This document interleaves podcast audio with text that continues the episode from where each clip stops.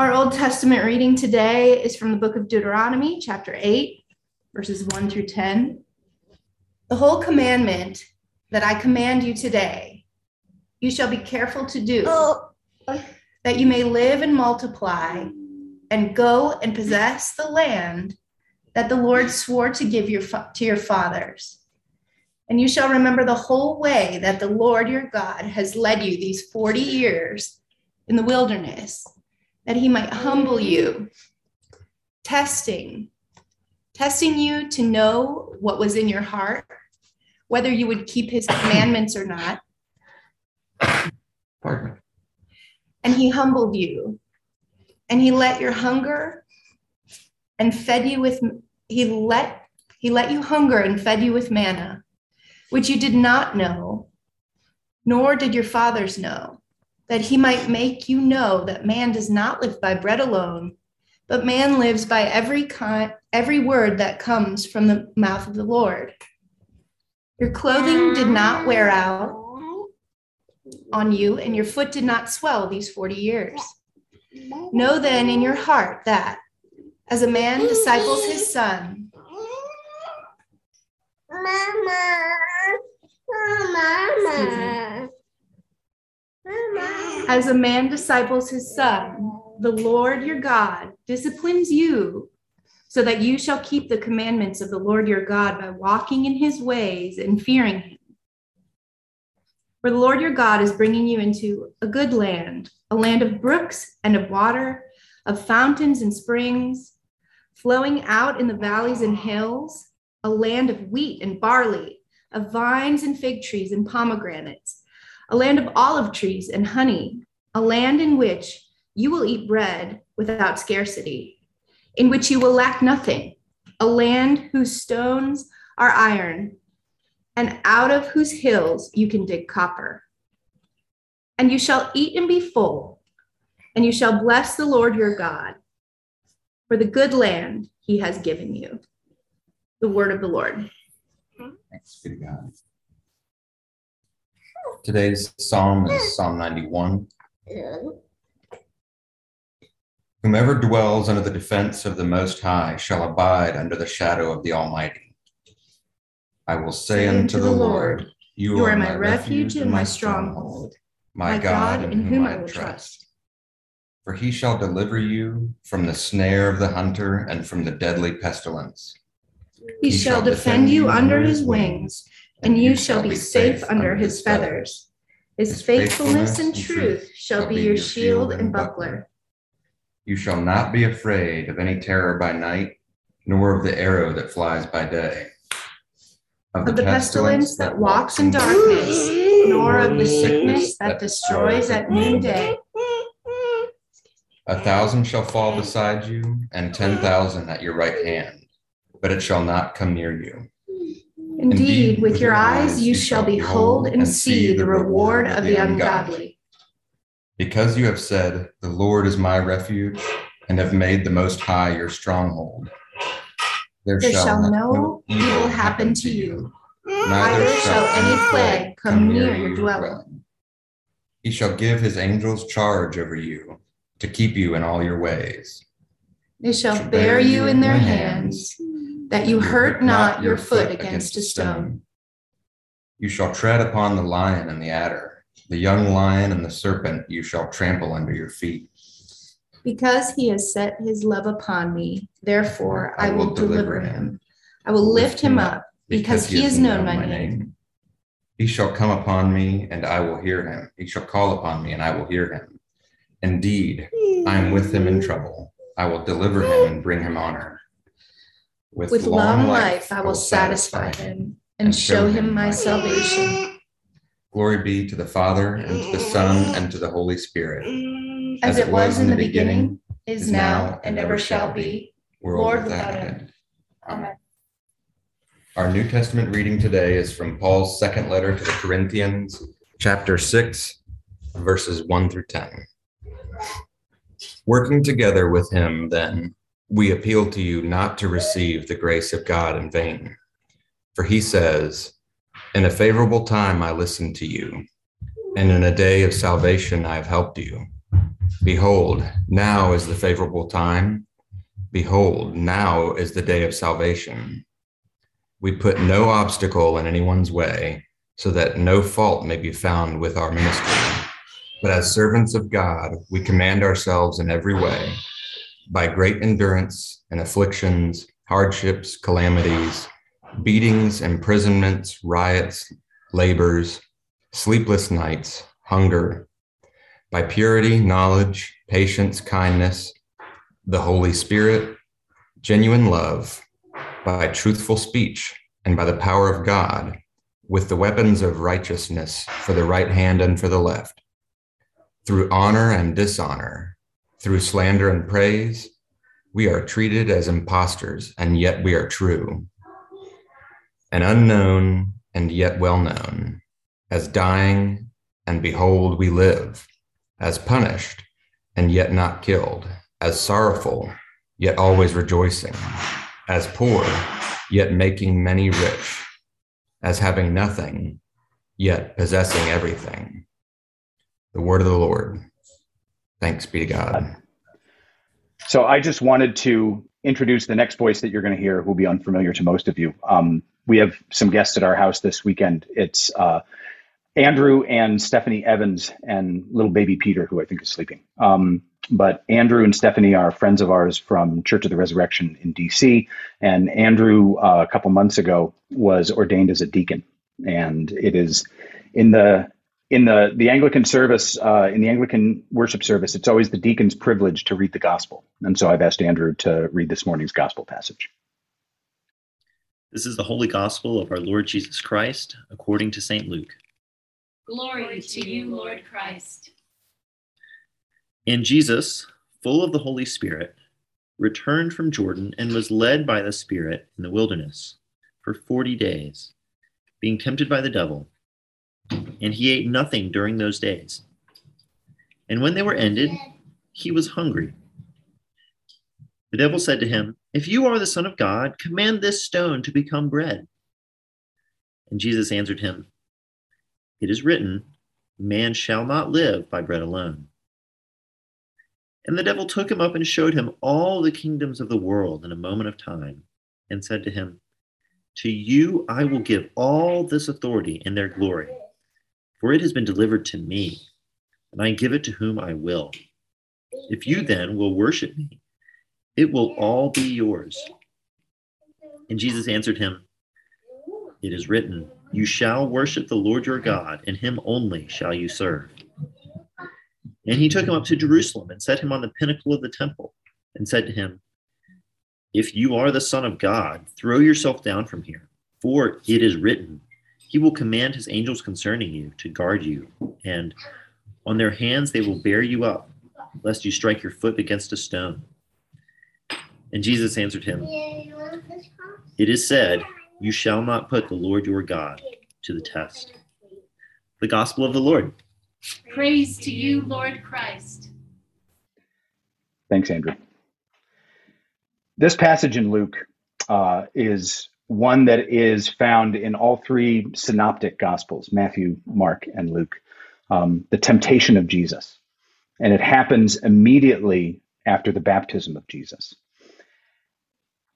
And so what is this story doing here? What are we supposed to learn from it? Why did why did this thing happen to Jesus?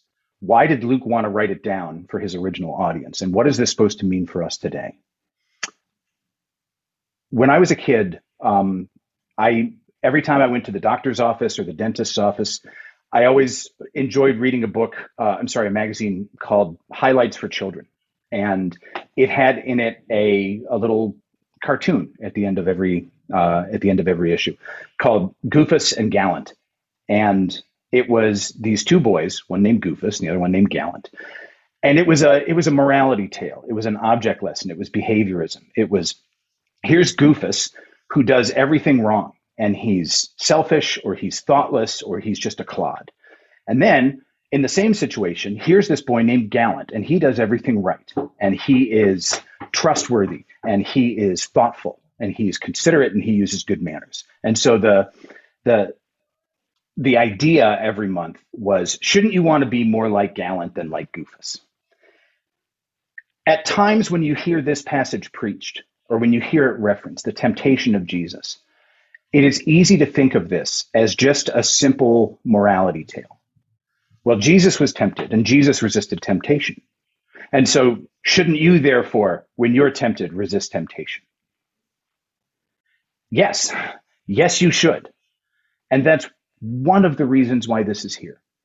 But to think that it's the only reason why this is here really misses the, the, the point of this story. This is a story about the trustworthiness of God's word. Let me explain.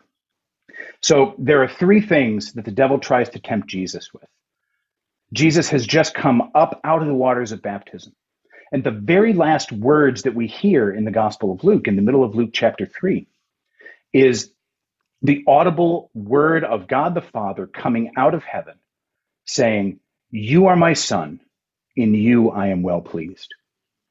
And then we see the genealogy of Jesus, that he was the son of actual real people, that he was of the tribe of Judah. And Luke traces his genealogy from Joseph all the way back to Adam. And so the subtle message here is this is a man. And yet, the last words that we heard were God the Father saying, You are my son, and you I am well pleased. And so the next words that we hear, the next bit of dialogue, is Satan, is the devil saying, If you're really the Son of God, if you're really the Son of God, then tell these stones to become bread. So God the Father audibly says, You are my son, and you I am well pleased. And then Satan comes along and says, If you're really who you say you are, then do this thing, do this miracle. And this is the second mention of stones in less than a chapter. And I don't think that's accidental.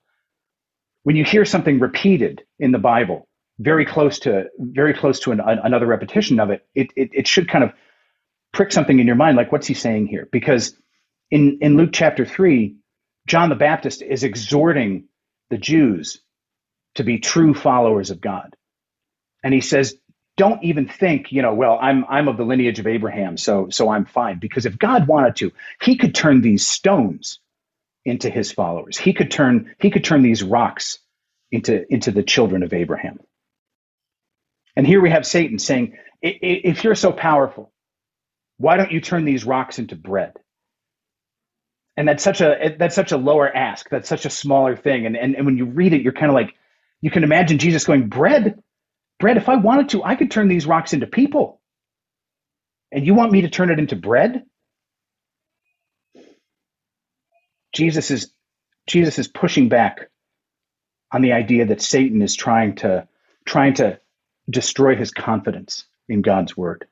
And that's where that's where the heart of this passage is. Satan wants to destroy our confidence in God's word. And Jesus turns that right back around on him. And he says, Do you really think that bread's going to sustain me? Man shall not live by bread alone. He immediately quotes Deuteronomy chapter 8. He says, Man shall not live by bread alone.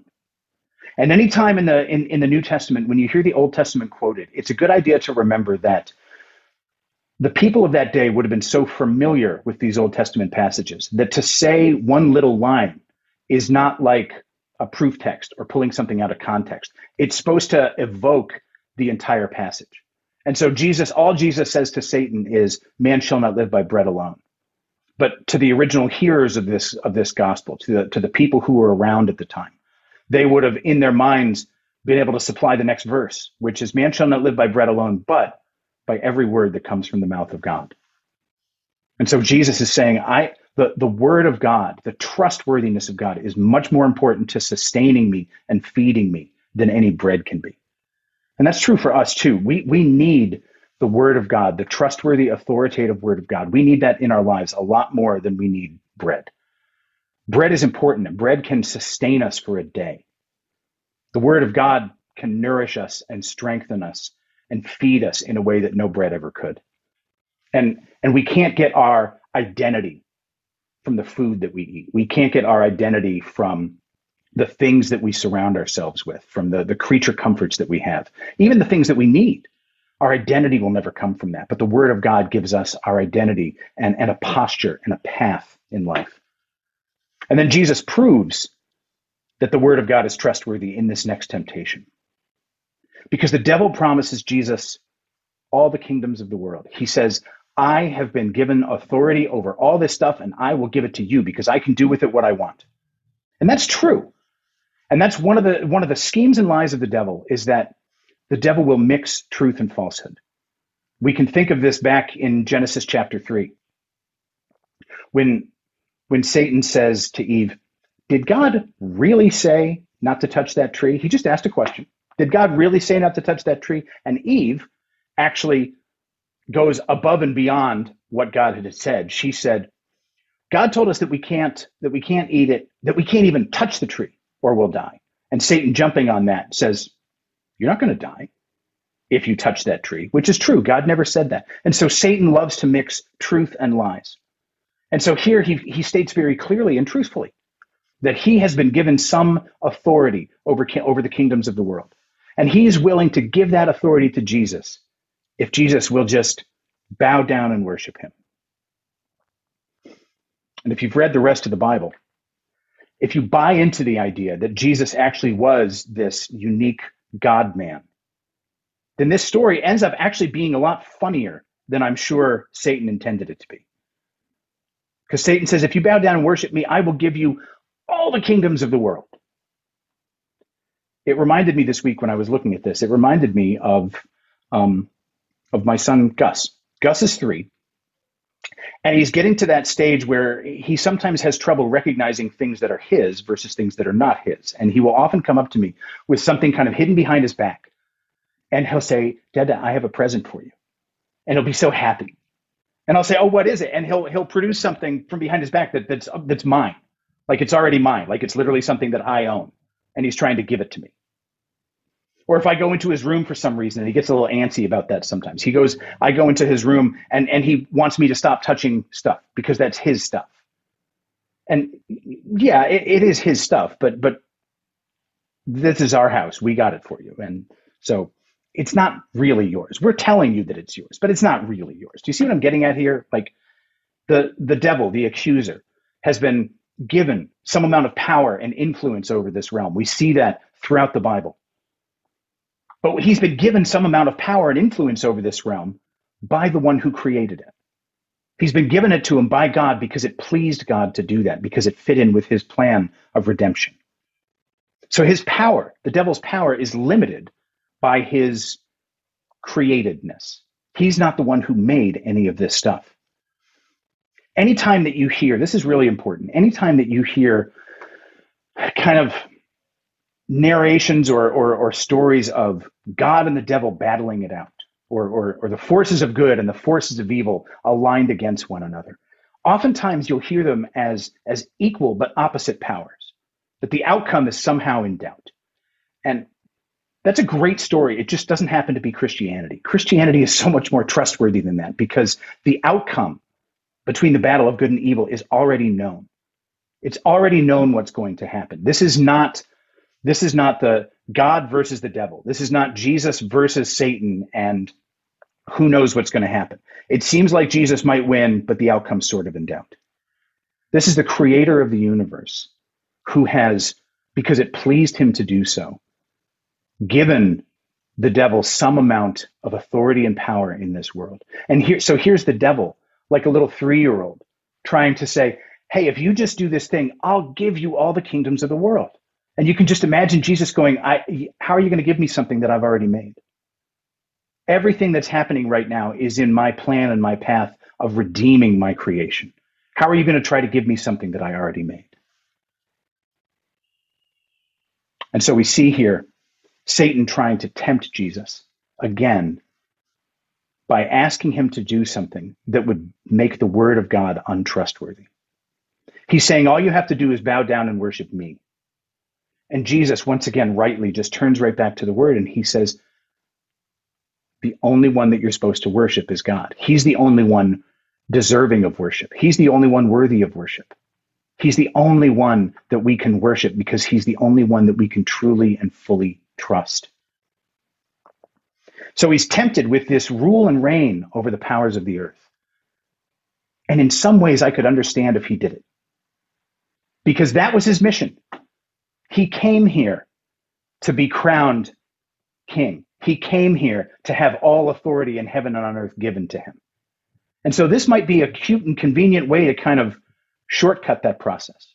This might be a little way to say, well, in this case, maybe the ends justify the means, and we can kind of skip to the end of the story, and maybe I can, maybe I can forego all that cross and dying stuff. But Jesus knew that the path that God had him on was for a reason. And so he didn't shortcut the process. He didn't short circuit what he had to do. He simply relied on the word of God as trustworthy and true. And he said, You are to worship God only because only God created these things. Only God sustains these things. Only God directs our paths. You, Satan, are a creature, and you do not have the power that you think you have. And Jesus knew that building his kingdom in this way, by short circuiting it, by, by cutting the process, was not going to, to build the kind of kingdom that he wanted. Because his kingdom was to be built on his kingdom was to be built on meekness. His kingdom was to be built on people humbling themselves and following him. This was not simply the means to an end where the ends justify the means. This was the, the process itself. The means are important. Jesus gathering people to himself from the poor and the hungry and the outcast and the outsider.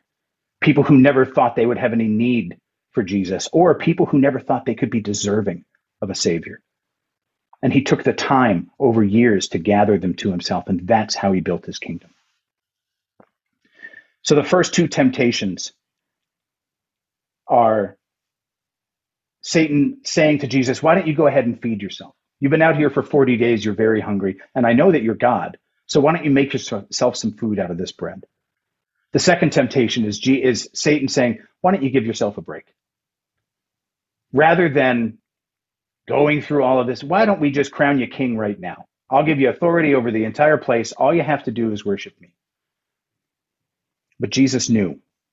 Jesus knew that that wasn't how he wanted to build his kingdom. However, one of the ways that Jesus did build his kingdom was through signs, miracles, signs that would draw people to him that then he could start to teach and disciple them into his way of living. And at the end here, Satan says, Well, let's perform a very public miracle. He said he took him to the top of the temple, the center of Jerusalem, the busiest city in Israel. The temple was busy 24 hours a day, six days a week. And it would have been the most public place for a sign to be done. And Satan says, Why don't you throw yourself off of this temple, off of the pinnacle of this temple? Because I know, because Psalm 91 says that for the holy man of God, that God will not let God's angels will attend to you because you won't even dash your foot against a stone. This would have been a very public sign. This could have jump started Jesus' ministry a lot faster than wandering around the little nothing towns of Galilee. Like I said, the temple was the center of Jerusalem. Jerusalem was the center of Israel. To pull off a very visible miracle here in broad daylight would have been a great way to get this ministry going. But that's not what Jesus is about. He's not about shortcutting the process. He's not about the, the ends justifying the means. And Satan here tries to, again, tries to undermine our confidence in the word of God because he quotes scripture. And there have been a lot of uh, a lot of people throughout the the ages that say knowing scripture is one thing, but understanding it is something else entirely. You can memorize the entire Bible, but if you don't understand it, it's actually going to do you more harm than good. And the the the, the example that they use here is Satan quoting scripture, and they'll often say that you know the devil knows the Bible a lot better than you do. He just doesn't understand it. And so the devil here quotes scripture. He quotes Psalm 91. But Jesus once again says, no, no, no, that's not, you're misusing the word of God. The word of God is truth. The word of God is trustworthy. And the word of God is authoritative. And what the word of God says is that you shall not put your God to the test. This story is a little bit about how we might live our lives. The echoes throughout scripture of Jesus going into the wilderness and being tempted are clear. We can think back to Adam in the garden when he was put a test by God. In the middle of this garden paradise, God said, Don't eat that one thing. And Adam and Eve couldn't do it. We can think of the Israelites, where God had brought them out of slavery through the waters of the Red Sea and into this wilderness area where they were wandering for 40 years. And Jesus, coming out of the waters of baptism, was then immediately brought into this wilderness area where he was wandering for 40 days. And the Israelites fell to temptation, just like Adam did. They tried to make their own God. They grumbled against God's plans. They rebelled. They tried to take shortcuts in order to fulfill the promises of God. And so Adam fell to temptation. Israel fell to temptation. Jesus did not fall to temptation. Jesus is our true and final Adam. Jesus is the, the one true Israel. And Jesus is trustworthy. And that's the point of this story. Jesus is trustworthy. At the, at the very beginning of Luke's gospel, in Luke, uh, in Luke chapter 1, verse 1, Luke says exactly why he's writing this book. He, he addressed uh, the person that he was writing this gospel for, but it was then meant to be spread around. It was a man, presumably a Greek man, named Theophilus.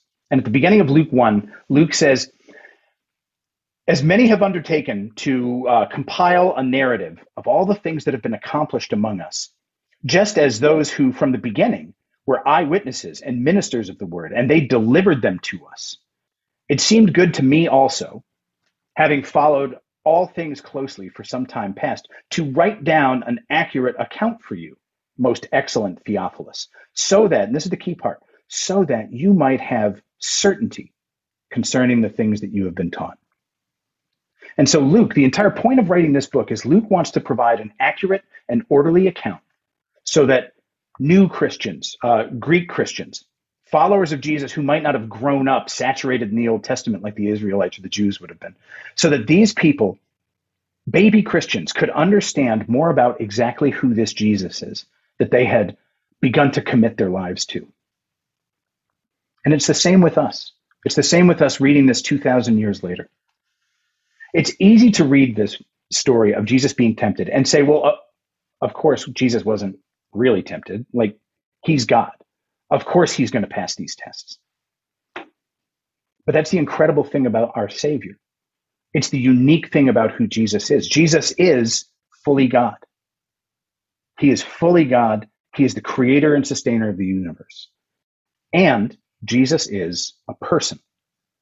And we know that we can trust him as our king because as a person, he would have been subject to the same trials, temptations as we go through every single day.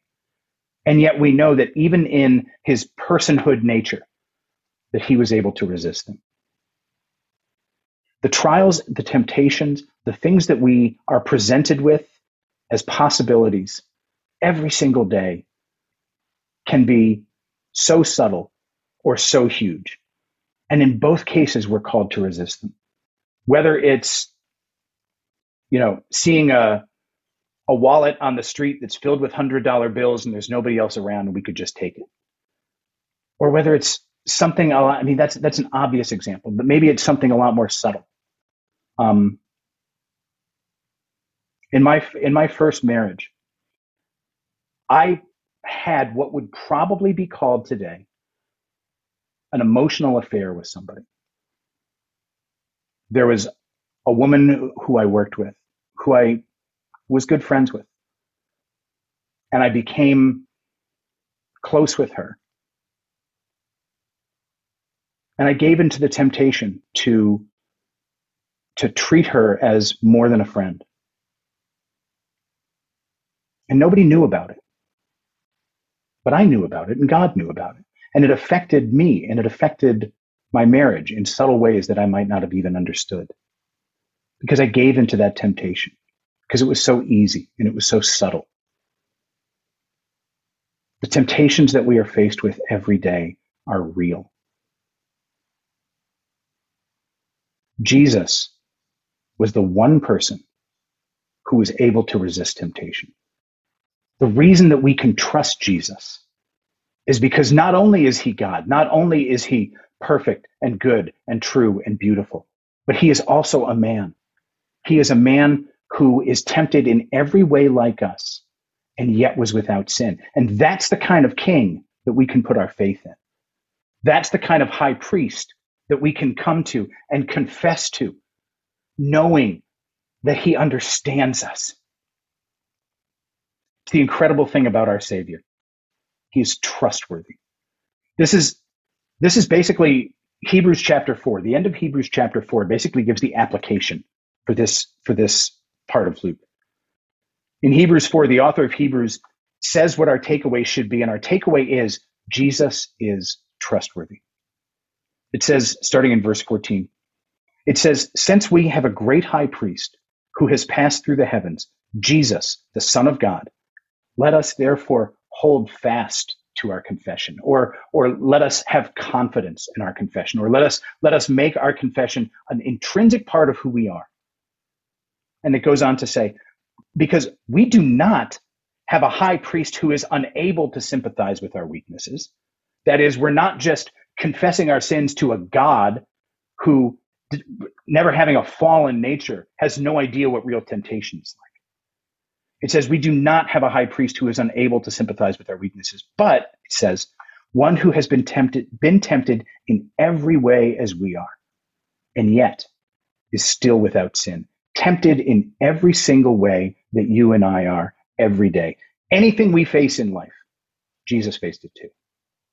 Anytime that we are tempted to go our own way, to give in to what we want, to take something for ourselves that we don't deserve, to take a shortcut, to choose any time that we are tempted to choose the easier wrong over the harder right. We can know in that moment that Jesus faced that same temptation. And then it goes on to say in Hebrews, it doesn't say, it doesn't, here's what it doesn't say. It doesn't say Therefore, you have the ability, just like Jesus did, to always, always, always choose the right thing. It doesn't say that. That's actually a heresy called Pelagianism that came up in about the year 400. We do not, despite having Jesus within us, despite being united to Christ, we do not yet have the ability to consistently choose the perfect action. We will someday. Praise God. But we do not possess that. And nowhere in the Bible does it say, therefore, you should be able to always do like Jesus did. But what it does say in Hebrews is because we have a great high priest who has passed through the heavens, Jesus, the Son of God, let us therefore hold fast our confession. For we do not have a high priest who is unable to sympathize with us, but one who was tempted in every way like we are, and yet was without sin. Therefore, therefore, let us approach the throne of grace with boldness so that we may receive mercy and find grace to help in time of need. We can boldly approach the throne of grace. And approaching the throne of grace means that what that means is we approach it on our knees. We approach the throne of grace in a humble posture of confession. And I, I know I've said this before, and I'm not good at it myself. And that's why I'm going to keep saying it. Christianity is not, oh my gosh, I really messed up. I hope my dad doesn't find out. Christianity, when it's done well, is, oh my gosh, I really messed up. I have to go tell my dad. Because we have a great high priest who is tempted in every way like we are, we can boldly approach the throne of grace and say, God, I messed up. I blew it again. Will you please forgive me? And our high priest, Jesus, who is mediating, constantly mediating between us and the Father, says, Yeah, you did. You messed up bad. You did. And I know what that feels like to be tempted. And I bled and died for that sin. Let me go talk to my dad about it. Let me pray for us.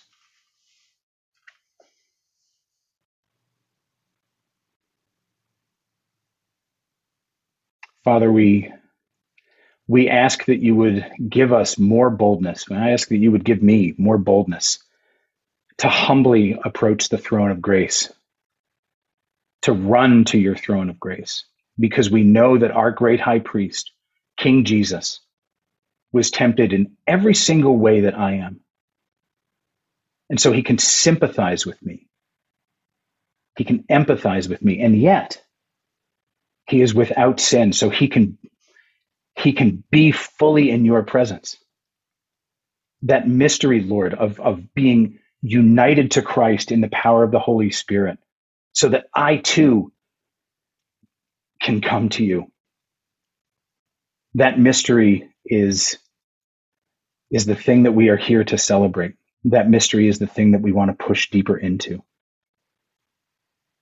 God, thank you for the path that you have laid out for your redemption.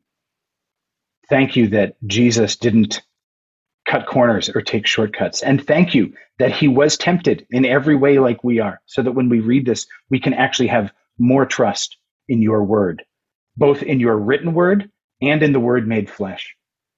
That we can have confidence and trust in, in the scripture that you have given to us, and that we can have confidence and trust in Jesus. It's in his name that we pray. Amen.